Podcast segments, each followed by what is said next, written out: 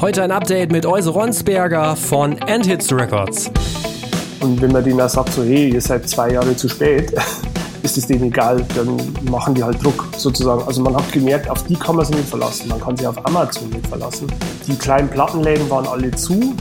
Die Mailorder, die anderen liefen, glaube ich, soweit okay weiter. Aber man hat gemerkt, wird immer wichtiger, und es ist einfach das Modell der Zukunft äh, mit tollen Produkten, mit Special-Sachen, die es nur beim Label selber gibt, direkt an den Kunden zu treten und mit ihnen Kontakt zu haben. Herzlich willkommen beim Redfield Podcast mit Alexander Schröder. Ich freue mich heute, Euse Ronsberger erneut im Redfeed Podcast begrüßen zu dürfen, der ja in Partnerschaft mit Ticketmaster produziert wird. Und Euse war ja schon in Folge 17 hier zu Gast. Das war im Februar 2020. Da haben wir über sein Label Antids Records und seinen Job als Tourmanager unter anderem von Parkway Drive gesprochen.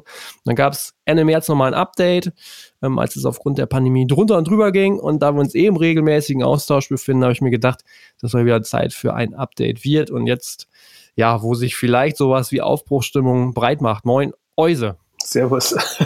Grüß dich. ähm, ich habe gerade nochmal überlegt, ne, das ist ja eigentlich der zweite Sommer für dich, in dem du nicht auf Festival rumhängst seit Jahren. Ist dir langweilig oder ähm, hast du schon andere Hobbys gesucht? Überhaupt nicht. Also mein, vor allem war ja erst einmal, bevor ich mal andere Hobbys suchen konnte, musste ich erst einmal neue Arbeit finden. Ja. Ähm, wir haben ja den Vorteil, dass sie äh, vor 8000 Jahren ja mal eine Ausbildung zum Krankenpfleger gemacht haben. Und auf das konnte ich natürlich jetzt zurückgreifen und äh, das war wirklich so ein Rettungsanker. Also speziell in der Zeit, wo wirklich ja überhaupt nicht absehbar war, ob irgendwas passiert, äh, wo aber die Fördermittel überhaupt nicht geflossen sind oder sehr schwer äh, überhaupt an Fördermittel zu kommen war. Also wenn man ja. so äh, Einzelunternehmer war oder Einzelunternehmer ist sozusagen. Und dann war das äh, erst einmal primär die Aufgabe, einen neuen Job zu suchen, da wieder Fuß zu fassen. Ich war ja jahrelang draußen, muss man auch sagen, habe ja 14, 15 Jahre nicht mehr als Krankenpfleger gearbeitet. Ja. Und in so einer Branche ist das schon, da passiert einiges, zum Glück.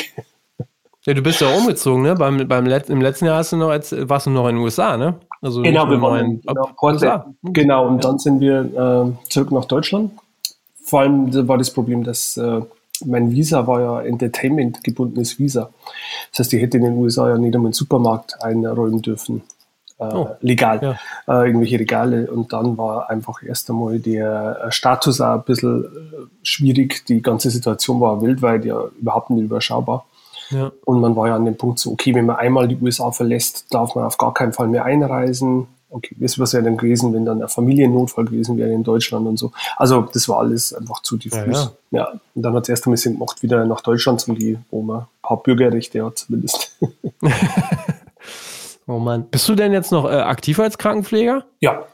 Ja, ah, okay. heute lustigerweise frei, wo es ja in der Pflege äh, überhaupt nie vorkommt. Aber ja. heute ja nicht mit zufällig frei, ja. Also ja, fantastisch, dass du dann Zeit hast für einen Podcast sogar noch. Also deswegen ging es aus. Du gestern geschrieben hast, ähm, kam gerade die Pflegedienstleitung ja. und meinte so, ah, morgen wurden ein paar OPs abgesagt, willst du die nicht freinehmen? Und dann haben wir, ja. Okay. Jetzt klingst du ja recht entspannt, muss ich da doch nochmal nachfragen. Ne? Äh, wir hatten ja zwischenzeitlich auch mal gecheckt und du sagst, das war sehr anspruchsvoll. Wie ist es jetzt gerade im Job? Besser. Also ja. um den Jahreswechsel rum war es die absolute Hölle. Das kann man mhm. einfach nicht anders formulieren. Ähm, da war da, wo ich zu dem Zeitpunkt gearbeitet habe, also um sie abzukürzen, also mit sehr äh, kranken, sehr alten Menschen. Und da hat sie Corona einmal komplett durch die Stationen gefressen. Und oh. äh, der kompletten Isolation mit so kranken Menschen, das war am absoluten Limit für alle Beteiligten, die da gearbeitet haben, muss man wirklich sagen. Mhm. Ähm, mittlerweile bin ich in einer anderen Klinik, ähm, Orthopädie, das heißt Leute, die operiert werden an ja. Ja, Gelenken sozusagen. Und da ist es wesentlich ähm, besser jetzt. Ähm, aber es ist natürlich immer noch Pflege, es ist noch immer Deutschland, ist immer noch viel zu schlecht bezahlt, viel zu lange Arbeitsstunden, viel zu viel Überstunden, aber zumindest besser, ja. Hm, okay. Was ist denn dann so dein Plan? Also 2021 gehst du nicht mehr auf Tour, oder? Hm, ja, es kam zum Beispiel jetzt mal so eine Anfrage rein. Hm. So, ob man mir vorstellen könnte, den Monat August X äh, Anzahl von Picknickkonzerten mit einer Band zu betreuen. Und dann war ich so, okay, klar, warum nicht, aber was passiert dann im September, Oktober, November, Dezember? Also, ja, ja. und das Fass aufzumachen quasi mit der Stelle als Krankenpfleger und dazu sagen so, hey, ich kann den ganzen äh, August nicht auftauchen, wie regeln wir das? Und dann aber im September, Oktober, November, Dezember bettelt die sozusagen wieder da am Arbeiten, in Anführungszeichen. Also das wäre es noch nicht wert gewesen. Also solange sie da kein richtiges, äh, äh, keine richtige Entwicklung abzeichnet, äh, bleibe ich auf alle Fälle noch im Krankenhaus, ja. Mhm. Aber wenn es mal wirklich dann mal losgehen sollte, dann bist du schon weiterhin so drauf, dass das, dann gehe ich quasi in meinen alten Job zurück, reise um die Welt. Der neue alte Job.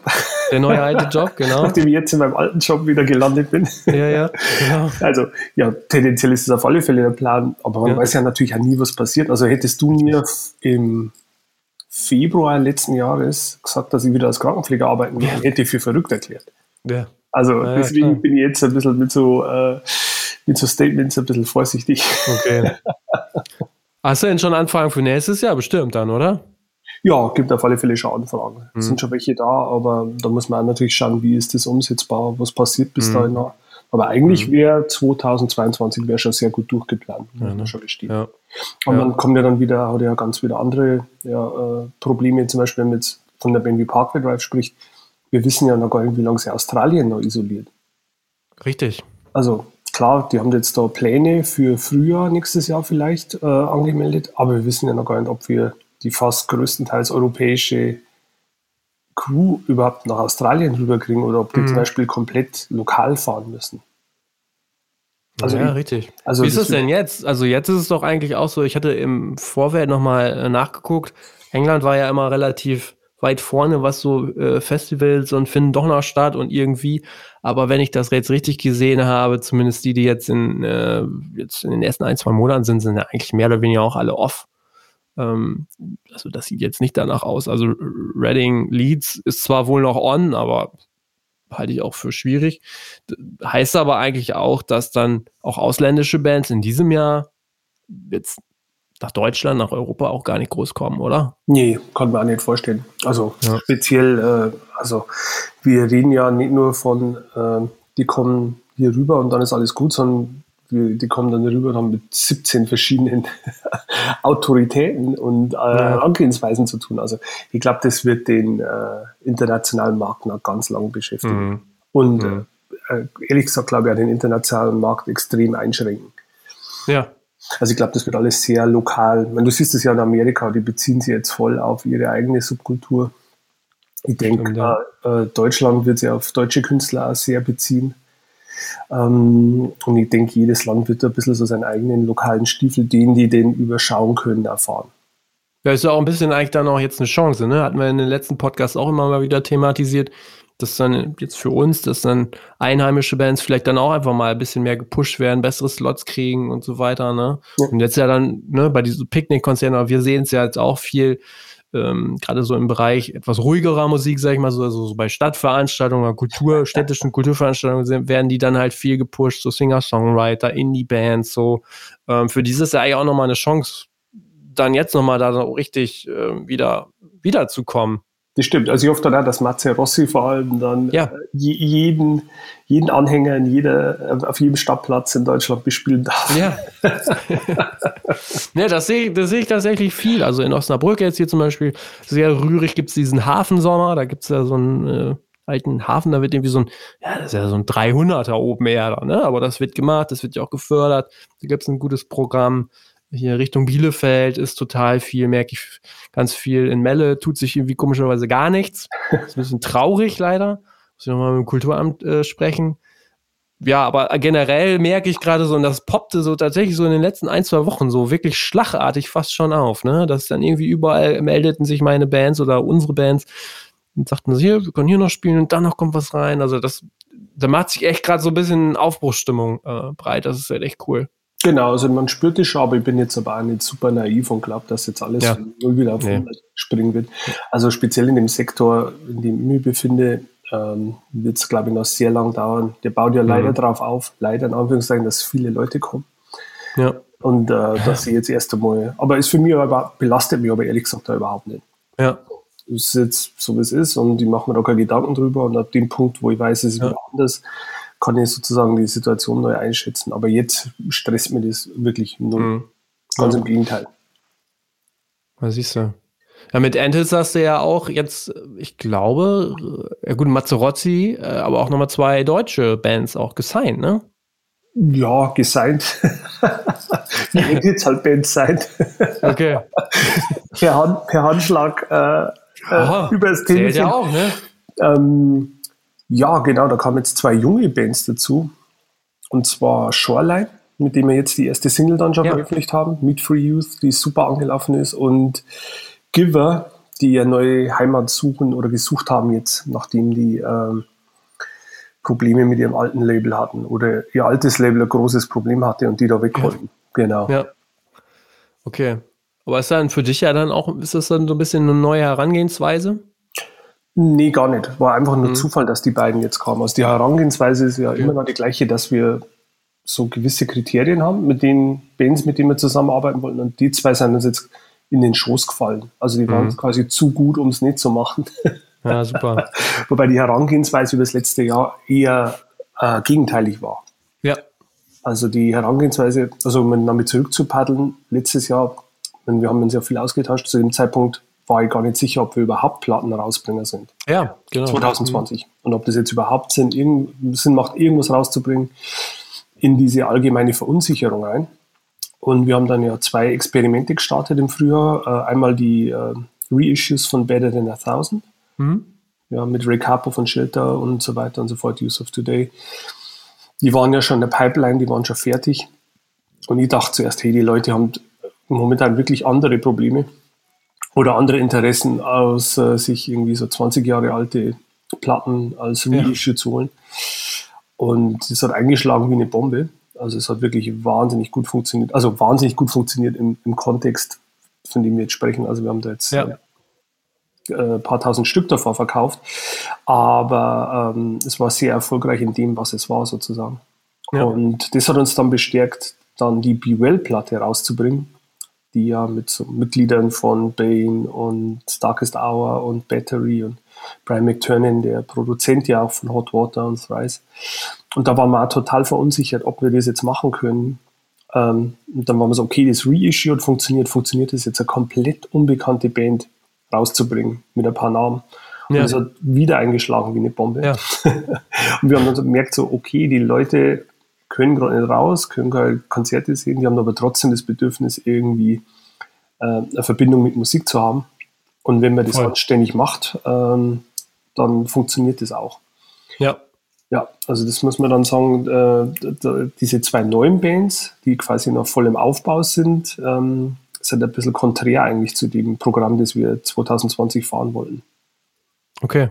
Aber wenn du das nochmal so zurückblickst, jetzt hast du zwei Beispiele genannt, so die letzten zwölf Monate oder halt ein bisschen mehr, ist das dann auch so der Trend, den du generell feststellen konntest? Ich meine, wir konnten das auch, also ich kann das eigentlich auch bestätigen von den Sachen, die wir gemacht haben.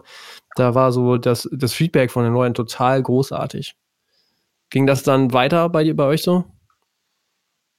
Jetzt müsste man ja schauen, was man noch veröffentlicht hat. Okay. Ja. Aber ich kann mich erinnern, dass wir vor allem Folgendes festgestellt haben. Und das war ja im Austausch mit Mirko, Uncle M und dir ja mhm. ähnlich, glaube ich, die Erfahrung, dass man äh, sehr gut die Leute erreicht, die man schon in der Tasche hat, sozusagen, die sich schon für die Band und das Projekt interessieren, dass man die super erreicht, weil die einfach aufmerksam waren für das, was sie schon mögen. Ja. Aber dass es überhaupt äh, nicht zwei, drei extra Person erreicht hat. Das heißt, wenn mhm. für ein Projekt der Rahmen schon abgesteckt war, dann konnte man den super bedienen, ohne große Probleme fand er. Also man hat keine Probleme gehabt, den klar zu machen, was man denn jetzt hier gerade macht und was es gibt. Aber man hat keine neue Leute mit für irgendwas begeistert. Und äh, okay. hm. was zum Beispiel auch der Grund war, warum wir die Platte von einer sehr großen N-Hits-Band aus den USA ähm, nicht veröffentlicht haben 2020. Welche ist das? Also, ist, wenn, man, wenn man auf so. Es gab, ja, es gab ja in der Better Than a Thousand so einen Flyer mit so, der ein bisschen so wie so alte äh, Revelation Records Hardcore-Anzeige war und da wird das unten angekündigt. Aha, also man muss die Platte kaufen, um es rauszufinden? Genau, aber, ah, okay, ja, okay. aber die konnte man zum Beispiel äh, nicht guten Gewissens schon veröffentlichen, muss man auch sagen. Ja, ja. Also das war einfach zu unsicher, vor allem wenn Mhm. man eigentlich noch erwartet, dass eine Band den nächsten Schritt macht. Und den Okay, ja. Kann eine Band einfach nur machen, wenn die dann live spielen, wenn sie die Mhm. präsentieren. Ähm, ich weiß jetzt nicht, wie das jetzt bei so Künstlern wie zum Beispiel Architects oder so ist, die jetzt in dieses Vakuum die Platte rein veröffentlicht haben. Aber ich habe den Eindruck, man erreicht keine neuen Leute mehr. Sondern Boah, das kann ich nicht, das weiß ich gar nicht. also ich glaube, man erreicht die. Leute sehr gut, die man hat, Mhm. aber ich weiß nicht, ob man irgendwie neue Fans dazu gewinnt, wenn man Mhm. dann nicht außerhalb von seiner Komfortzone irgendwann einmal bei Rock am Ring, Rock im Park spielen kann oder sonst was. Ja. Boah, das wüsste ich gerade selber nicht. Ja. Kann ich gerade nicht so beantworten auch, ja. Aber wir haben dann zum Beispiel auf so Sachen gesetzt, wir haben unseren Backkatalog halt dann einmal äh, Mhm. angegriffen sozusagen.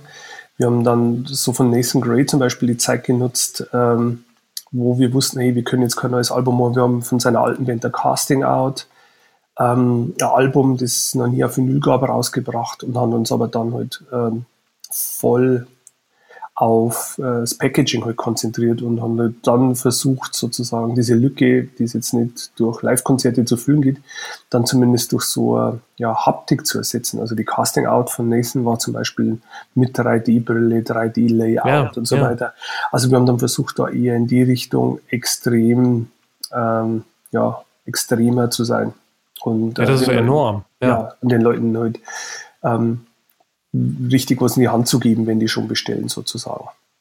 Die Shelter-Platte war doch auch so krass, ne? Ja, genau, das war so ein ganz neues Projekt auch, wo wir dann mit einem Gatefold, äh, mit einem Pop-Up gearbeitet haben, wo Ja. dann so ein Krishna-Altar, Ja, stimmt. Krishna mit den Kühen auftaucht. Ich habe eine hinter mir. Ich kann nachher Ja. ich ziehe nachher mal eine raus, wenn wir, übersetzt ja nicht so gut im Podcast, wenn ich jetzt dann dir die zeige. Richtig, aber, richtig. Aber Ja, ja. es war auch mit Fanzine wieder. Da war dann wieder 36 Seiten Fanzine mit Fotos und Ja. exklusiven Interviews, äh, Brief äh, und so weiter und so fort. Also wir haben uns da eher drauf beschränkt, so Sachen wieder aufzulegen, die schon Fanbase haben, aber dann die Fanbase dann dafür zu belohnen, dass die Verpackung halt äh, extraordinär ist.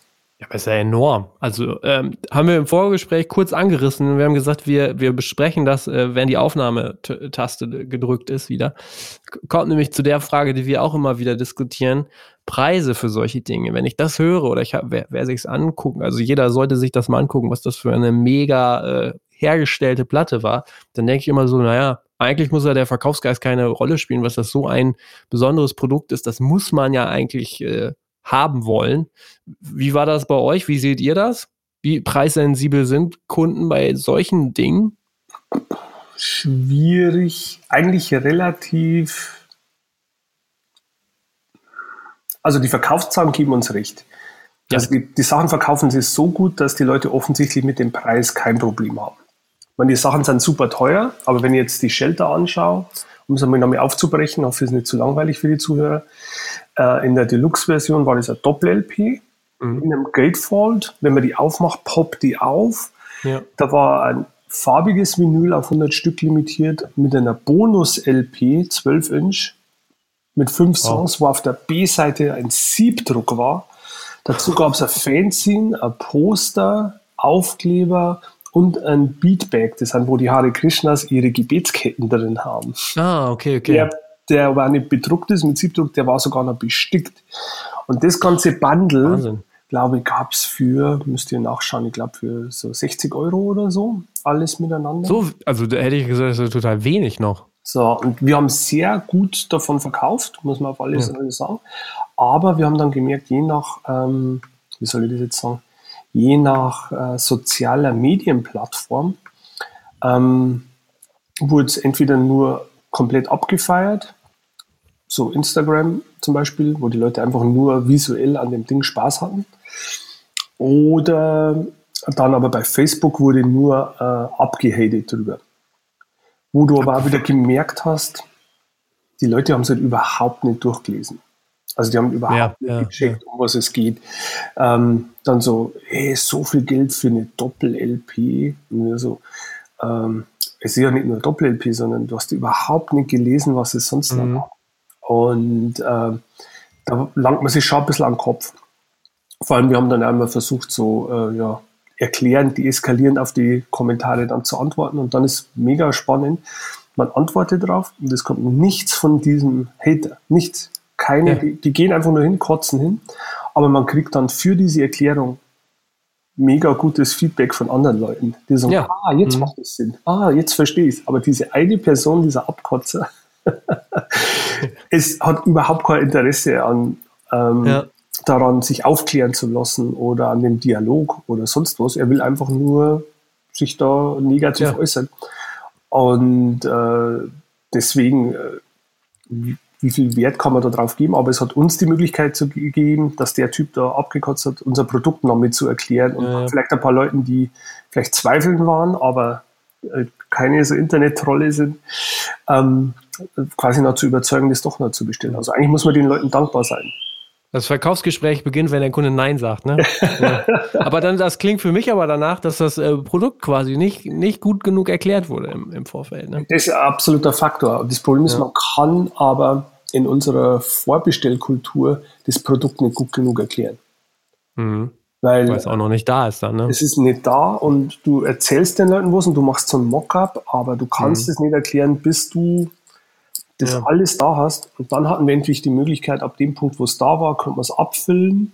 Man konnte quasi das ganze Produkt einmal visuell, die Leute haben gar nicht kapiert, was ist dieses Pop-up überhaupt. Und in dem Moment, wo es dann aber ankam bei den Leuten, war es blankes Instagram Gold, muss man auch sagen. also es kann man, also es ist wirklich so. Also in dem Moment kamen die Fotos jeden Tag, mehrere neue Fotos von Leuten, die das dann abfotografiert haben und wie super sie es finden und wie geil die Verpackung ist. Aber ähm, wir haben schon gemerkt, wir, wir laufen in, genauso, wir haben die Stick to Your ja Reissue-Serie auch gemacht, ähm, wo wir mit so Die-Cut gearbeitet haben, das heißt mit so einer Stanzung. Mhm. Und die Leute waren so, ja, warum ist die so teuer? Bis dann diese Stanzungen ankamen und die gesehen haben, okay. Und ab dem Punkt war es dann auch wieder, wie gesagt, okay. Instagram Gold. Aber wir haben natürlich schon die Situation, dass viele Leute einfach nicht kapieren ähm, oder nicht, einfach nicht wissen oder nicht wissen können, woher auch, wie teuer mittlerweile die Herstellung von Vinyl ist. Selbst in der billigsten Form, wie teuer ja, Vinyl absolut. ist. Ähm, und dann nicht verstehen, okay, wenn wir euch so Sammlerstücke geben, auf 100 Stück jede Farbe limitiert, das ist nicht wie wenn Roadrunner von der Sepultura 5000 Stück äh, produziert und das Cover einfach nur von der CD so hochscannen und so pixelig groß zieht auf 12 Inch, sondern wir haben einen Grafikdesigner, der alles komplett neu gebaut hat, damit das alles super aussieht. Und bei uns gibt es nicht 5000 Stück in einer Farbe, es gibt 500 Stück in fünf verschiedenen Farben und das hat halt einfach seinen Preis. Aber die Frage ist, ob man irgendwann davon wieder weggehen muss, weil die Leute es nicht verstehen und irgendwann diese Preispolitik auch nicht nachvollziehen können. Aber es ist, also ich muss ja gestehen, so wie ich das beobachte, ist Preis gar nicht so immer das Problem. Also das habe ich schon lange nicht mehr äh, gesehen, außer natürlich man überteuert es massiv. Man muss es gut erklären. Und ansonsten, äh, das ist natürlich etwas, was ich auch sehe und in gewisser Weise auch ein bisschen ähm, ich viel drüber nachdenke, dieses, dass man halt wirklich diese Auflagen, die man hat, immer weiter stückelt in unterschiedliche Farben und dies und das. Das macht es ja auch immer äh, vom Handling sehr schwierig. Das ähm, macht es sehr kompliziert und es verteuert natürlich die Produktion massiv. Ne? Mhm. Also am Ende muss man ja auch dann diese Preise nehmen. Und ich bin mir immer gar nicht so schlüssig, ich hatte mit dem Chris Weinrich von des Charming Man Records ja auch gesprochen. Der sagte so, ja, es gibt eigentlich schon, bei vielen Bands gibt es dann die Leute, die kaufen dann alle Editionen. Ne? Mhm. Aber so richtig, äh, sag ich mal, ähm, gesichert habe ich das auch immer nicht so für mich klar. Also ich glaube schon, bei einigen Bands funktioniert das, es gibt aber auch Bands, da funktioniert das gar nicht. Also mhm. das ist dann wirklich so, ich will die Schallplatte haben, die in Rot ist doch cool, nehme ich, reicht. Also wir haben zum Beispiel jetzt die Situation, also bei so, ich würde mal sagen, die klassischen Hardcore, Straight Edge, äh, da hast du einfach die Briefmarkensammler. Also wir haben Leute, wir haben Fotos gepostet, die haben Be Well wurde ja in Europa von uns herausgebracht und in den USA von Ecovision. Ich glaube, es gibt Leute, die haben 28 verschiedene Versionen von der Platte. Echt? Mhm. Aber auch äh, so viel gab es von der Platte insgesamt. Das, ist auch verrückt ist, genau, weil zwei Labels sozusagen ja. das wieder aufgesplittet haben. Und die gingen ja weg wie warme Semmeln. Wir waren ja mega überrascht und wir mussten ja nachpressen, nachpressen, nachpressen. Ja. Und gab uns natürlich aber auch die Möglichkeit, bei jeder Nachpressung dann was anderes zu machen. Und ähm, ja, richtig. Aber, ähm, Wert drauf gelegt, zum Beispiel die äh, europäische Version hat ein anderes Cover wie die US-Version. Und darum ah, wird es schon wieder attraktiver für die Leute. Und ähm, da bin, also die, diese Zielgruppe hat, glaube ich, kein Problem und die sammelt dann auch richtig, aber es gibt bestimmt auch Bands, ähm, wo das überhaupt keine Rolle spielen wird. Mhm. Also mhm. bin ich mir sicher. Oder, oder nur eine sehr kleine Anzahl der Fans von denen ähm, darauf anspringt. Aber wir legen schon auf Wert, dass alles ja sehr limitiert kleinteilig ist. Es gibt dann die Farbe, die gibt es aber nur mit dem Siebdruck-Cover. Es gibt die Farbe, aber nur bei dem Mail-Order-Partner zum Beispiel und dann das mit der Doppel-LP und so. Also für uns macht das schon Sinn, aber nur für ein gewisses Zielpublikum, mhm. das muss man auch dazu sagen. Mhm. Wie nimmst du das Format der CD wahr? Wie wichtig ist das noch oder spielt das gar keine Rolle mehr? Hm. Also kackt immer mehr ab, natürlich. Mhm. Ähm, für uns, unseren eigenen Mail-Order, spielt es überhaupt keine Rolle mehr. Mhm. Also wir über einen Endhits-Mail-Order verkaufen wir wirklich überhaupt keine CDs mehr, über unseren Vertrieb und über die normalen Vertriebswege und über Amazon, je nach Thema, ja, ähm, verkaufen wir noch welche. Wir bemühen uns ja immer noch, dass das schön ist und gut ja. aussieht und so. Ja, sollte man auch. Und äh, ich glaube, für älteres Zielpublikum, Matze Rossi, Nathan Gray, Boys It's Fire, macht es noch Sinn. Für Stick to Your Guns macht es bestimmt auch Sinn, immer noch. Also da kann man immer noch, gibt es noch viele Leute, die gerne die CD haben wollen. Ja. Aber für so Kleinstthemen macht es wirklich fast überhaupt keinen mhm. Sinn mehr. Außer ja. spielen viel live. Mhm, okay. Also wir gehen jetzt schon dazu über, zum Beispiel von Shoreline, ich glaube, machen wir eine Auflage von 200 CDs. Also die CD wird äh, wesentlich limitierter sein wie bis ja, ja. Das ist dann auch wieder ein Verkaufsargument, ne? Limitierte CD. ja handlimitiert.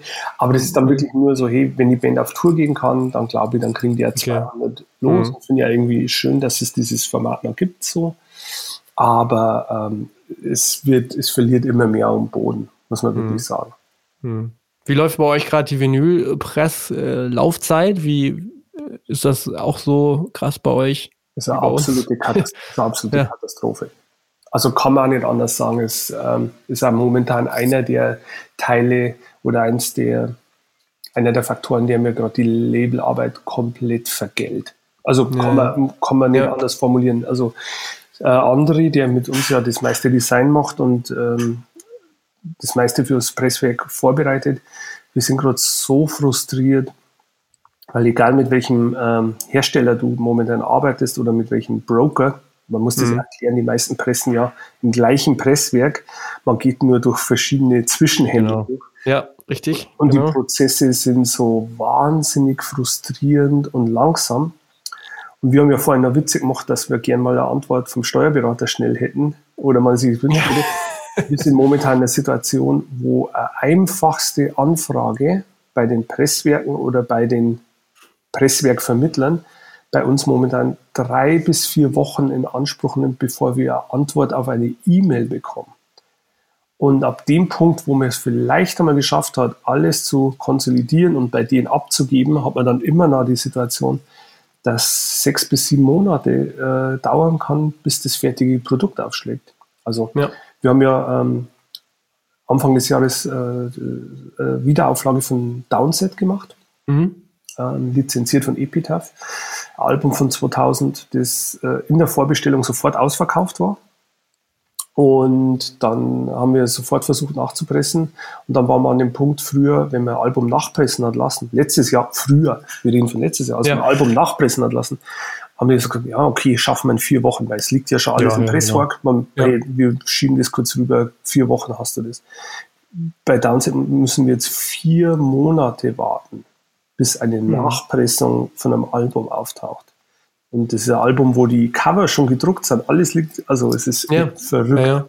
Also dieser Teil, dieses Vinylpressen, macht es ja total schwierig, neue Releases zu planen. Also Releases, die Stimmt, wir eigentlich in drei bis vier Monaten schon veröffentlichen, locker veröffentlichen können, müssen wir jetzt in 2022 schieben. Aus dem Grund, weil wir einfach sonst keine Ware haben. Und ähm, was ja auch die Vergangenheit gezeigt hat, so, ähm, es ist total unklimatisch, mit digital rauszugehen und die Leute dann noch vier Monate auf den Müll mhm. warten zu lassen. Also ja. das, das Release verreckt dir total. Ja.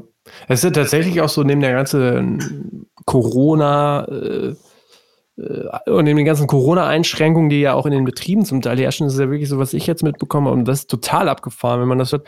Das ist tatsächlich jetzt, äh, es fängt an oder es ist mittendrin, seine Knappheit für farbiges Vinylgranulat äh, besteht oder bestehen wird. Ja. Was so crazy ist, aber das bezieht sich ja tatsächlich nicht nur auf, also das kriegt man jetzt immer mehr mit, es gibt Holzknappheit zum Teil, zumindest hier in Deutschland, weil es alles exportiert wird. Es gibt irgendwie eine Chipknappheit, also Computerchips sozusagen und nicht, nicht nur in Computern, sondern auch in Autos und auch in Spielzeug und ist ja überall Chips drin.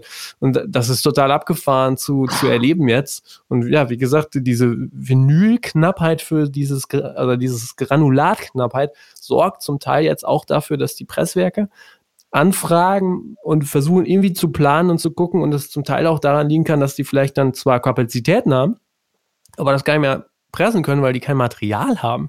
Ja, das ist verrückt. Aber ich glaube, was auch dazu kommt, also abgesehen von der Materialknappheit, dass natürlich ähm, jedes Major-Label auch gecheckt hat, das gleiche, was wir auch gecheckt haben. Hey, wir haben die Backkataloge, ja, ja. die können jetzt noch verwertet werden, solange wir nichts Neues veröffentlichen. Es gibt einen Markt dafür. Und ich muss mal letztens erzählen lassen, dass äh, irgendwelche Major Labels jetzt so Rednecks oder Fred Don't Have Sex with Your Ex auf Vinyl rausbringen. Oh. Also so total ja. bizarren Euro-Trash jetzt nochmal auf Platte pressen, ja. einfach um äh, an diesem Markt äh, teilzuhaben. Ja. Aber andererseits ist es auch so, was ich beobachtet habe, das habe ich jetzt auch gesehen, dass zum Teil wieder Kindersachen also ähm, aufgelegt werden auf Vinyl. Also ich glaube, bei Optimal war das so. Die gingen irgendwann damit raus, dass das erste Mal seit langer Zeit mal wieder eine Kinderschallplatte gepresst wurde. Das kommt dann auch noch dazu. Ne? Ja, also total abgefahren.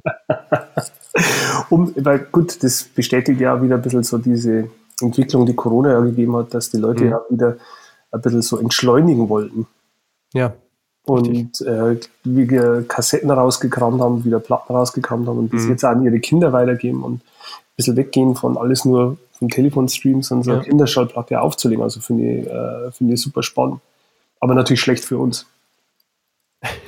Ja, so gucken, ne? Also äh, ich finde es ja gut. Bei unseren Kindern ist es auch so, die kernen auch Schallplatten dann, ne?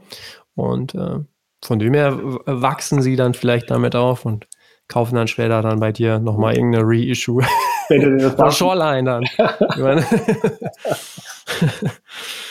Aber merkst du denn selber auch so, ähm, jetzt auch im Laufe, also das klang ja jetzt alles so, äh, mit den Sachen, die du da veröffentlicht hast, auch Reissues, äh, klang ja jetzt auch nach einem ziemlichen Lauf, was natürlich vielleicht auch daran liegt, klar, irgendwie die Bands haben sicherlich gute Musik gemacht, das Packaging ist mega gut. Würdest du denn aber auch sagen, wir hatten es ja auch schon mal von der Zeit thematisiert, dass quasi Endhits als Marke, als, als Name dann mittlerweile auch so ein äh, so ein Siegel ist irgendwie, dass die Leute dann auch wirklich darauf vertrauen, auch bei Dingen, die sie nicht kennen oder dass sie sagen, ey komm, ich kaufe das, weil ich weiß, dass das ist einfach gut gemacht. So merkst du, dass das, dass das funktioniert immer mehr und mehr? Hm, also wir kriegen schon mega gutes Feedback, dass die Leute immer sagen so, hey, Endhits hat wieder einen super Job hier gemacht. Ja. Also, also zum Beispiel Downset wir haben das Maximale zum Beispiel aus so einer Platte rausgeholt, neues Layout, die schick ausschauen lassen, im Gatefold und so ein Gimmick wie so ein Pressefoto, kennst du ja von früher nach unten das ja, Logo ist ja. und so Sachen. Und die Leute geben uns schon sehr, sehr gutes Feedback darauf und sagen schon, ja, auf alle Fälle, hey, Enditz hat wieder einen super Job gemacht. Also das fällt schon extrem auf. Auf Instagram, nicht ja. auf Facebook. Auf Facebook wird, wird, uns immer nur gesagt, was wir für Arschlöcher sind. Ähm, aber aber ähm, das, ob die Leute dann aber trotzdem was kaufen würden, was sie nicht kennen, da bin ich mir noch nicht sicher, ob wir diesen mhm. Markenstatus äh, erreicht haben. Wäre natürlich super schön, aber ich bin mir sicher, wenn sie äh, etwas kennen und unsicher sind, ob sie es kaufen sollen oder nicht, könnte man vorstellen, dass die Qualität der letzten äh, Produkte, die, äh, die in den letzten äh, Schub gibt. Okay. Das kann man sich sehr gut vorstellen. Oder ja. man liest ja öfter mal so einen Comment, wo steht, ja, eigentlich braucht die die Platte nicht, die haben schon vier äh, Version davon, aber es war einfach, ich konnte einfach nicht dran okay. vorbeigehen. Und ja. das ist dann natürlich schon ein, ein, ein Riesenlob oder, oder schmeichelt dann schon sehr. Ja, super. Okay. Aber man muss ja sagen, wir, wir leben ja immer noch nach dem Motto, dass das sozusagen von Fans für Fans halt ist, die mhm. Releases. Es gab zum Beispiel letztens eine Anfrage von so einer ganz ähm, ja, renommierten 90er Jahre Straight Edge Band, die über uns ähm, die angefragt haben, ob wir den im Backkatalog neu auflegen wollen und so, aufgrund von Shelter und Better 1000. Und ich war einfach nicht Fan genug von denen und wusste, das ist, ich wusste, das ist ein Thema, das wird sich okay verkaufen und das kriegt man alles los und aber mir hat einfach die Inspiration gefehlt, weil ich selber kein riesen Fan von denen war, sondern die nur so okay fand. Und in dem Moment, wo ich merke, ich bin nicht inspiriert, kann ich auch kein inspiriertes Produkt schaffen. Und da musste ich dann absagen weil ich wusste, das wäre dann äh, halbherzig und das ist nicht der Sinn der Sache. Mhm. Ja, die, das kann ich teilen. Also ähm, das sehe ich auch so. Das macht total Sinn, nur die Sachen zu machen, wo man wirklich auch hinterstehen kann, wo man weiß, was man oder wie man das dann am Ende auch irgendwie ähm, verkauft. Ne? Ja, wie kommst du denn? Ja? Entschuldigung, ich will ja dann ja auch, wenn mir jemand fragt, warum ich diese Platte rausgebracht habe, will ich dann auch mit dem gleichen Feuer drüber sprechen wie über alle anderen Releases, die wir haben. Ja. Weil nur dann funktioniert. Selbst wenn es nicht funktioniert und ich 500 Stück davon im Müll schmeißen äh, muss, wenn was nicht weggeht, dann will ich zumindest wissen, so, hey, für mich, ich habe dafür gebrannt und ich habe es probiert. Ja. Wenn du die Namen, die wir jetzt alle so genannt haben, oder wenn du sagst, dann habe ich was von Epitaph lizenziert oder so, wie, wie kommt das alles zustande? Ist das wirklich dann durch deine persönlichen Kontakte, dass das alles so relativ easy, sag ich mal, läuft? Oder befindet man sich dann auch relativ stark so im, im Wettstreit? Oder befindest du dich relativ stark dann so im Wettstreit? Also wie, das ist ja eine Frage, die sich wahrscheinlich viele Labels stellen. Wie kommt man denn überhaupt an diese Bands, an diese Lizenzen? Also das hat wirklich nichts mit Kontakten zu tun. Es gibt keinen bürokratischeren Vorgang, wie von einem Major-Label was zu lizenzieren. Hm. Das heißt, du bist da in Kontakt mit jemandem, der zu 99 Prozent keine Ahnung hat, um was es geht. Der muss erst einmal nachschauen, der weiß nicht, wie die Band heißt, der weiß nicht, wie viele Platten die bei sich haben, der weiß nicht, was die Platten für jemanden bedeuten. Ähm, du redest da eigentlich mit einem Anwalt oder mit einem Finanzbeamten. Also das ist ja ohne Wertung, sondern es sind einfach Leute, die verwalten den Katalog ihrer Firma. Ähm, kann man vorstellen, das ist wie bei so einem Verlag der einfach so und so viele Tausende von Büchern die Rechte hat. Also das ist wirklich super bürokratischer Aufwand. Du schickst eine E-Mail hin, egal wer du bist, hat null Einfluss drauf. Mein Epitaph ist jetzt, jetzt einmal ein bisschen eine Ausnahme, weil ich die seit Jahren kenne, aber selbst da hat es ja. keinen Einfluss. Also selbst das würde mir keinen Vorteil bei denen verschaffen. Und äh, man nimmt dann den Kontakt auf und äh, dann versucht man sie vertraglich zu einigen und unterschreibt einen Vertrag, der ganz viele äh, Hürden hat oder Dinge hat und für den Lizenznehmenden bestimmt nicht von Vorteil ist, hundertprozentig nicht, was wieder in unsere Preisfrage reinspielt. Warum ist die Platte ja. jetzt so teuer? Naja, weil ja. das Label, das die Rechte dran hat, die Hand ganz schön auffällt. Was auch okay ist. Ich meine, sie haben die Platte ja vielleicht vor 20, 30 Jahren genau. ähm, veröffentlicht äh, und ein Risiko gehabt. Warum sollen sie jetzt die Hand nicht aufhalten? Aber es ist, es einfach ein, ein, total lebloser, bürokratischer Vorgang, null inspirierend, hat nichts mit den Gründen zu tun, warum ich Platten rausbringen will. Aber mhm. über den Berg muss man steigen, um dann sowas wie Shelter, Better Than a Thousand, Downset, Stick to Your Guns in eine Wand zu packen, das man selber als sinnvoll für, dafür hält, ja. Okay. Und Hast du dann eigentlich auch immer die ähm, Rechte, eine Downloadkarte beizulegen? Machst du äh, das? War früher überhaupt kein Problem und mittlerweile mhm. wird es komplett abgeblockt. Das ist bei uns auch so. Das haben wir auch immer schon festgestellt, ja. Also früher war so natürlich Downloadcode, überhaupt kein Problem. Mhm. Und jetzt, äh, nachdem Streaming wirklich eine Rolle spielt, ist es auf gar keinen Fall, packst du da eine Download-Karte rein. Also als mhm. hätte man gefragt, ob man das Kind von denen geschenkt haben kann. Also wirklich so, ja, ja. also eine Antwort, als hätte man, weiß ich nicht, nach was gefragt. Also es ist wirklich ja, heftig, wie, wie äh, empfindlich die Reaktion darauf ist. Ist mhm. aber auch spannend, oder nicht spannend, es ist, äh, Entschuldigung, es ist das Gegenteil von spannend. Es ist so wahnsinnig ermüdend, wie man sie an manchen Major-Labels, ohne jetzt Namen zu nennen, die Zähne ausbeißt. Ähm, man weiß, die haben einen Backkatalog, weil die einfach mal in den 90ern alles gekauft haben, was bei drei nicht auf dem Baum war. Man weiß, die haben super Platten. Man weiß, die haben Platten, von denen würde man, ja, auch keine große Stückzahlen, aber 2000 vielleicht loskriegen. Man wird damit die Fans mega happy machen, man wird die Band mega happy machen, indem man das macht und die blocken komplett ab. Und die sagen einfach, wir lizenzieren nichts raus. Nichts von unserem Backkatalog wird rauslizenziert. Und du weißt als Label, als Indie-Label, das das lizenzieren will, aber auch, die werden diese Platten nie veröffentlichen, die wird es mhm. nie geben. Mhm. Und wenn es es gibt, dann gibt es wieder nur in der schäbigsten Version. CD-Cover gescannt, aufgebläht, ja, ja. Also man muss ja sagen, diese Music on Vinyl Reissues zum Beispiel, die hängen ja irgendwie mit Universal oder Warner zusammen, glaube ich. Mhm. Also diese Reissues sind ja wahnsinnig trist. Null okay. Liebe, ja. Null, ja. null Passion für das Ding. Aber mhm. wiederum, denen gehören die Rechte, die haben irgendwann einmal einen Haufen Geld dafür ausgegeben. Ähm, die, die entscheiden, was sie damit machen wollen, aber es ist natürlich schade für die Fans, schade für die Bands und schade für uns, weil ja. wiederum, da ist kein Geld dran verdient, das weißt du ja auch, an so einem Lizenzding ja, ist ja kein Geld verdient, sondern man macht es ja, um an einem Produkt zu arbeiten, äh, das, man, das man mag. Ja, ja, ja, stimmt schon. Deswegen, das war jetzt eine sehr lange Antwort auf deine Frage, oder? Alles gut. Ja, ja. ne, aber ich finde es mal spannend, weil ähm, das auch immer wieder Themen sind, mit denen wir uns auch beschäftigen und wir uns auch immer wieder solche Dinge ja auch fragen und ähm, wie das andere halt machen, ne? wie das so funktioniert dann oft. Ja. Ja, ist schade, dass da dann nicht, nicht, nicht mehr gemacht wird, weil du, wie du schon sagst, ne, das ist oft so, die liegen da einfach und die wertet einfach niemand aus.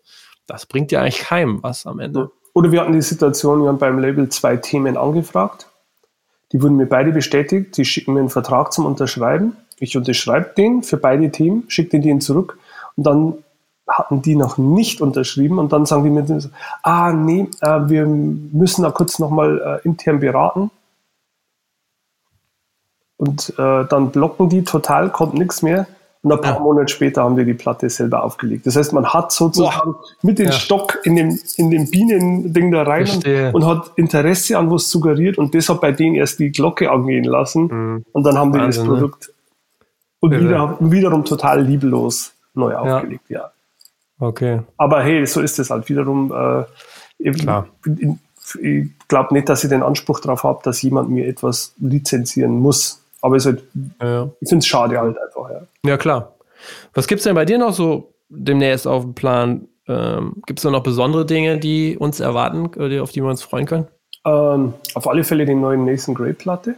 Hm. An der arbeiten wir gerade mit Hochdruck, wo wir bald die erste Single veröffentlichen werden mit einem sehr, sehr prominenten Gastsänger, mhm. Mhm. der perfekt zu Nathan passt. Ähm, und die beiden Bands, äh, Boys Fire und die Band, aus der der Gastsänger ist, schon, äh, eigentlich sich schon sehr lang immer wieder so kreuzen, sozusagen. Aber du willst es nicht sagen. Nee. Aber ich glaube Anfang Juli, ich weiß nicht, wann der Podcast ausgestrahlt wird. Der kommt direkt. Achso, der kommt jetzt am Sonntag direkt. Ja, ja, Stimmt, ja, du bist ja so schneller. Entschuldigung, ich bin bei den Endings Podcasts dauert immer so dreieinhalb Monate. Ähm, nee, also Anfang Juli wird die Single veröffentlicht und ja. dann äh, soll es quasi mit einem Bang da rausgehen. Und die neue okay. Platte ist super geworden. Die wird einige Leute echt äh, überraschen und die wird mhm. superb. Das ist unser Hauptfaktor.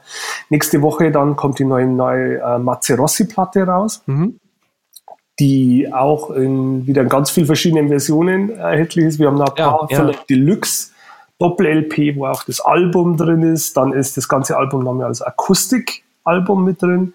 Ist ein Songbook mit dabei. Die allererste Auflage war dann mit so einem Kunstdruck und einer Kaffeetasse, die ist aber schon weg. Ja, ja. Und ähm, die kommt dann auf alle Fälle raus äh, in ja, wenigen Wochen. Also wenn der Podcast ausgestrahlt wird, dann ist es kurz vor der Veröffentlichung freue mich schon sehr drauf, weil es ist echt eine super Platte geworden. Mhm. Wir arbeiten gerade an einem neuen Release von Be Well, das wird aber eher Anfang 2022 kommen. Ähm, ja, zwei große Themen, die wir da haben. Dann arbeiten wir gerade an einem Reissue von der Band, mit der wir in der Vergangenheit schon mal äh, gearbeitet haben, an einer Dreier-LP-Box. Die ist aber noch nicht angekündigt, deswegen. Muss man auch ein bisschen. Ah, ja, lauter. Geheimnisse. Das sind so ja Geheimnisse, ja. Aber das Ja, Problem ist Geheimnisse. natürlich, ihr könnt natürlich die Geheimnisse leichter lüften, wenn die Vinylsituation so beschissen Ja, ja, wird. ja, klar. Ja, ja, verstehe ich. Und natürlich geht gerade ins Presswerk ähm, die Shoreline-Platte, Mhm. die absolut Wahnsinn ist. Also ich finde wirklich, dass Mhm. die äh, sich auf ein Level gehoben vom Niveau her. Also die müssen sie vor den Basements und Title Fights dieser Welt jetzt Okay. nicht mehr verstecken. Ja.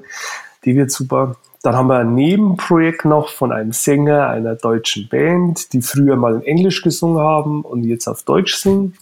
Und äh, das Nebenprojekt ist sehr oldschool, Hardcore, Ja. Melodic Punkrock, wo er wieder Englisch singt. Da kann man sich Mhm. jetzt dazu Gedanken machen, wer das denn ist. Ein Mitglied seiner Band hattest du auch vor kurzem im Podcast. Also ein Musiker. Ähm, und ähm, ja, genau. Also wir haben auf alle Fälle wahnsinnig viel geplant, aber es ist wahnsinnig viel gerade in der Luft. Hängt Aber, äh, äh, kannst du was sagen? Du hattest mir das im Vorfeld gesagt, äh, wenn du es nicht sagen kannst oder willst, ist okay, aber es war noch etwas dabei, was jetzt so gar nicht mit so viel mit so Hardcore-Musik auch zu tun hat. ah, reden wir über Krishna das. Ja, genau. Das Genau. ich noch sehr außergewöhnlich, als du das Ah, gesagt das hast. stimmt. Also das ist auch, wir haben gerade zwei Alben von Krishna Das lizenziert. Und für Leute, die den nicht kennen, Krishna Das war Mitglied von Blue Oyster Cult, äh, ist bei denen ausgestiegen, war dann in einem äh, jahrelang äh, zwischen Drogen, Hölle und Depression gefangen und ist dann nach Indien gereist in den 60ern mit Ramdas, den viele vielleicht kennen. Das ist ja so, ja, so äh, wie soll man das sagen, so ein Vorreiter von westlicher, westlich spirituell Interessierten, die nach Indien gingen Mhm. und hat da seinen Guru kennengelernt. Und irgendwann hat äh, Ramdas angefangen, ähm, Kirtan-Musik zu machen. Das heißt indische ja, Gebetsmusik, äh, wo man Mantras singt, immer von so einem Harmonium, das ist so eine Pumporgel, so eine Handpumporgel auf dem Harmonium gespielt. Und Ramdas ist mittlerweile der größte westliche äh, Kirtan-Sänger. Rick Rubin hat mit ihm mehrere Platten produziert. Ja. Äh, es gibt einen Film über ihn, der sehr empfehlenswert ist. Ist, glaube ich, höchstwahrscheinlich der einzige Kirtan-Sänger, der mit einem Nightliner rumfährt Das ist abgefahren. ey. und bei dem dann die Red Hot Chili Peppers äh, am Ja. Bühnenrand sitzen.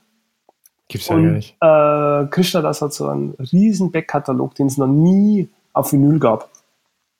Und wir haben jetzt die ersten, wir haben zwei Alben von ihm jetzt mal lizenziert, arbeiten gerade am Layout und äh, ging direkt über den Künstler.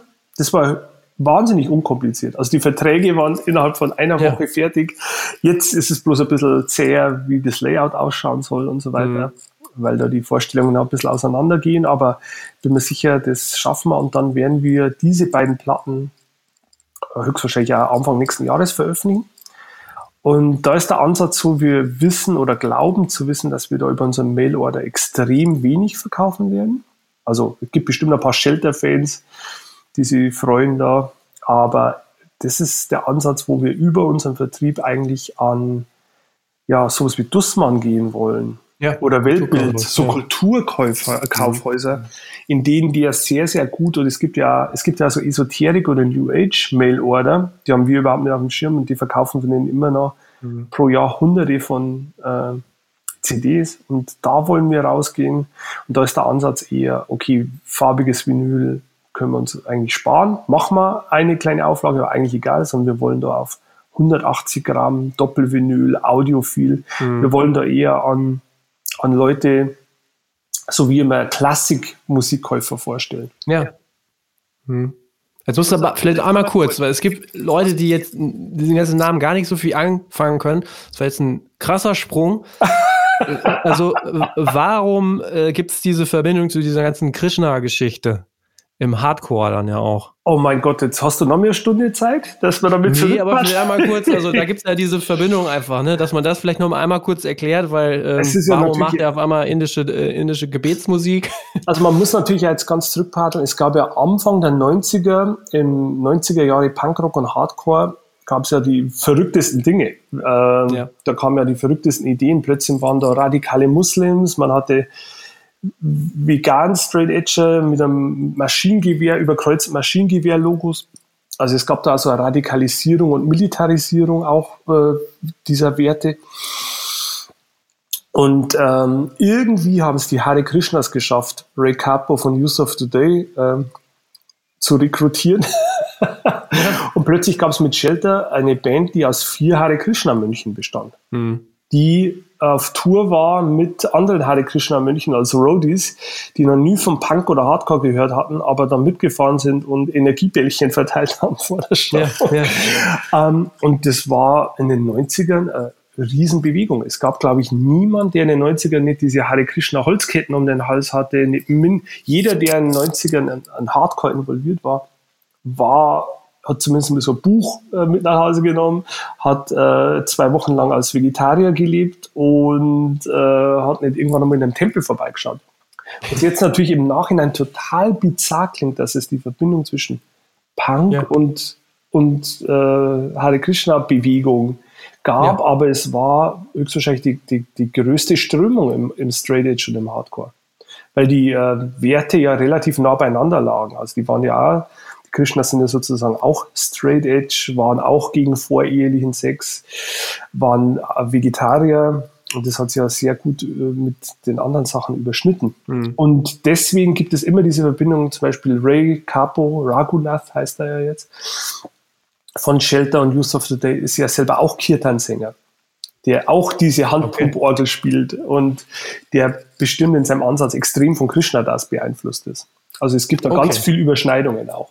Oder Kate Reddy von Equal Vision Records spielt mit Krishna Das zum Beispiel, ist äh, live eine seiner Back Backup-Musikerin, die war die Gitarristin von 108, auch einer anderen. Hare Krishna Influ äh, Influenced Band. Also ich weiß nicht, ob das jetzt so Sinn macht für deine Zuhörer, wenn man das so aus dem Kontext jetzt so erzählt, weil es so bizarr klingt, aber es war eine ja. Sache. Ja, aber ich fand es jetzt gut, also hast es ja ganz gut zusammengefasst, also dass man da zumindest noch einmal so diese Verbindung hat, weil ich glaube, sonst ähm, versteht man das jetzt nicht so ganz. Ähm, okay, aber lass noch mal kurz zum Ende hin noch mal schauen, so, du hast jetzt auch noch mal über Vertriebssituationen gesprochen. Gibt es Dinge, die ihr in den letzten Monaten vielleicht auch noch mal ausprobiert habt, die nicht funktioniert haben, beziehungsweise also so Richtung Vertrieb oder äh, wie, wie ist da so, haben sich Vertriebsstrukturen verschoben? Also wie ist so gerade so deine Sicht auf Vertrieb? Das ist auch immer wieder ein Thema bei, bei uns. Ja, das ist wirklich immer ein Thema. Aber ich glaube, da, da spreche ich jetzt für uns beide. Also wir merken ja immer mehr, dass wir immer, dass es bei uns sich immer mehr verfestigt, dass es wichtiger wird, den Direktvertrieb vom Label über den eigenen Mailorder zum ja. Fan, Kunden, Käufer aufzubauen. Und das ist was, was wir immer mehr merken und was wir immer mehr ausbauen werden, weil wir ja gemerkt haben in den letzten, im letzten Jahr, wir haben ja gemerkt mit Amazon, die plötzlich aufgehört haben, unsere Produkte zu listen. Also mit uns meine ich alle Labels sozusagen oder ähm, zur Corona-Hochkrise äh, sozusagen sich geweigert haben, neue Ware nachzubestellen. Weil sie haben es schon gelistet, aber sie haben es nicht, nicht angenommen und ausgeliefert. Genau, so, sie haben genau. Klopapier und Desinfektionsmittel verkauft. Ähm, und also unsere Sachen gab es noch bei Amazon, aber eigentlich gab es sie nicht. Wir haben gemerkt, dass die Mediamärkte dieser Welt entweder zu sind oder die Zeit, wo sie wenig Publikum hatten, genutzt haben, den ganzen alten Ramsch zu retournieren und wir hatten plötzlich wieder hunderte von LPs und CDs vom Mediamarkt Saturn zurückbekommen die da einfach rumstanden und wo bis jetzt jemand zu faul war, die zu retournieren. Und wo man gemerkt hat, so, okay, denen ist komplett egal, dass die Ware eigentlich schon bezahlt ist, dass das hinter der Retourenzeit ist, sondern die haben einfach, die hat, haben oder hatten die Macht, einfach alles zurückzuschicken. Ja. Ähm, und zu sagen, nee, können wir nicht mehr verkaufen. Und wenn man denen auch sagt, so, hey, ihr seid zwei Jahre zu spät, ist es denen egal, dann machen die halt Druck sozusagen. Also man hat gemerkt, auf die kann man sich nicht verlassen, man kann sich auf Amazon nicht verlassen. Ähm, die kleinen Plattenläden waren alle zu. Die Mailorder, die anderen liefen, glaube ich, soweit okay weiter, aber man hat gemerkt, ja. wird immer wichtiger und es ist einfach das Modell der Zukunft äh, mit tollen Produkten, mit Special-Sachen, die es nur beim Label selber gibt direkt an den Kunden zu treten und mit denen Kontakt zu haben. Äh, ist erfüllender, ist, äh, es bleibt mehr hängen, muss man natürlich auch sagen. Ist ja klar, das versteht jeder, wenn man nicht zwei Zwischenhändler dazwischen hat, dass ja, ja. mehr hängen bleibt. Es bleibt nicht so viel hängen, wie man sich denken würde, lustigerweise, aber es bleibt zumindest mehr hängen, als wenn äh, der Vertrieb dazwischen ist. Ja. Und ähm, man merkt einfach, dass die Leute total dankbar sind ähm, über diesen direkten Kontakt, wenn man guten Service bietet.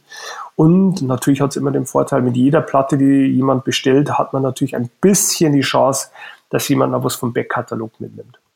Ja, Wobei ich da sagen muss, je limitierter das Objekt, desto kleiner die Chance, dass was vom Backkatalog mitbestellt wird. Sondern es geht mhm. dann wirklich ganz spitz nur um dieses eine Produkt. Ja, stimmt, ja. Das will man ganz schnell bestellen, weil man weiß, 100 andere Leute sitzen auf dem Knopf. Man drückt da drauf, bestellt es und man geht nicht das Risiko ein, vorher noch gemütlich durch ja. den Mailorder zu scrollen. stimmt, das ist vielleicht bei dir eine ähnliche Erfahrung. Wenn ja, kenne ich, ja, ja. Also man merkt, es geht nur spitz um diese eine Sache. Hm. Okay. Das ist interessant. Aber deswegen, die Entwicklung geht weiterhin hin direkt vom Label zum Kunden und diese, ja. diese, diesen Kontakt und diese Bindung noch mehr auszubauen und mhm. noch mehr zu bieten. Es gibt natürlich ja. immer noch genug Leute, die gern zum Flight, Green Hell etc. gehen und die kriegen dann immer noch was Schönes und was Tolles, aber es wird nicht höchstwahrscheinlich äh, auf lange Sicht nicht das sein, was dann Endhits im eigenen Store anbieten wird. Es ist auch immer die Frage, ne? Also gerade, wir haben es ja jetzt gehört in der letzten Stunde, ne? wenn man so außergewöhnliche Sachen produziert, die haben ja auch ihren Preis in der Herstellung. Und wenn dann natürlich einfach auch noch zwei weitere ähm, Partner drin hängen, wird ja der Verkaufspreis automatisch teurer für den Fan. Ja, ne? also und dann ist es natürlich so, je, je besonderer die Sachen sind, die du da machst, und je begehrter sie auch sind, desto besser kannst du sie natürlich dann auch selber anbieten und musst nicht so horrende Preise nehmen und hast trotzdem am Ende genau den gleichen Schnitt. Ne? Mhm. Man muss natürlich auch dazu sagen, dass sie natürlich ja die Partner, die es da draußen gibt, entweder sie können es nicht mehr oder sie wollen es nicht mehr. Viele wollen sie einfach auch nicht, ja, jetzt tut mir leid, dass ich dieses Denglisch-Wort verwenden muss, committen. Weil mhm.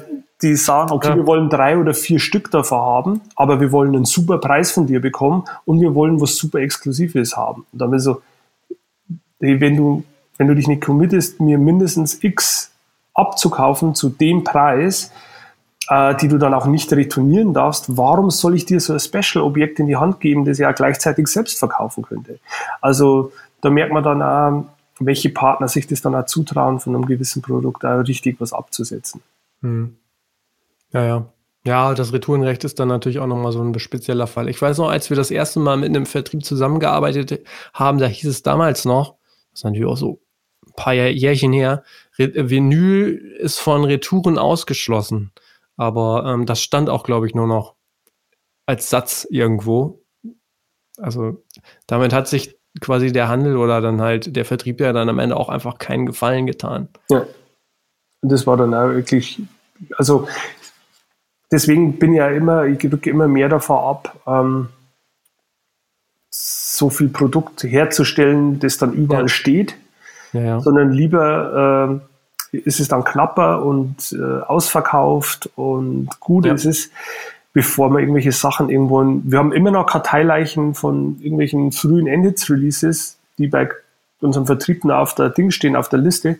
Die stehen irgendwo in Frankreich, wo, wo sich schon, wo sich schon bei Release-Date niemand für das Release interessiert hat und die stehen da irgendwo in einem Lager rum und kommen nicht zurück, werden aber auch nicht bezahlt und so weiter und so fort. Mhm, also ja. da, da rücke ich immer mehr davon ab und äh, bin mittlerweile auch so, dass ich mit dem Vertrieb auch eher so sage, so, ihr bekommt die und die Stückzahl und wenn die weg sind, sind die weg und ich will die aber ja. auf gar keinen Fall irgendwelche Retouren dazu haben, sondern ähm, dann weiß man wenigstens auch, dann kann man auch besser für sich planen. Was ja auch wieder wichtig ist als Label, zu wissen, okay, wie viel presse ich von Release XYZ Klar, man kann, immer, man kann immer wieder überrascht werden, wie bei Be Well, wo wir wirklich komplett überrascht werden. Aber äh, trotzdem liege ich meistens mit meinen Voraussagen und Bestellungen ganz gut. Ja, okay. Ey, super. Ey, es war total cool, dass wir uns mal wieder ausgequatscht äh, haben. Ich hoffe, den Hörern hat es gefallen. Und ich denke, äh, da waren jetzt so viele, so viele ähm, Sachen drin, dass man bei euch einfach mal im Shop rumgucken muss und äh, die Hinweise quasi, äh, äh die da versteckt waren jetzt, die du erzählen wolltest, die muss man sich dann einfach mal äh, selber herbeiziehen. Durch die Blume hast du es sogar geschafft, du Schlawiner, mir die Frage zu stellen, die du eigentlich nicht stellen durftest.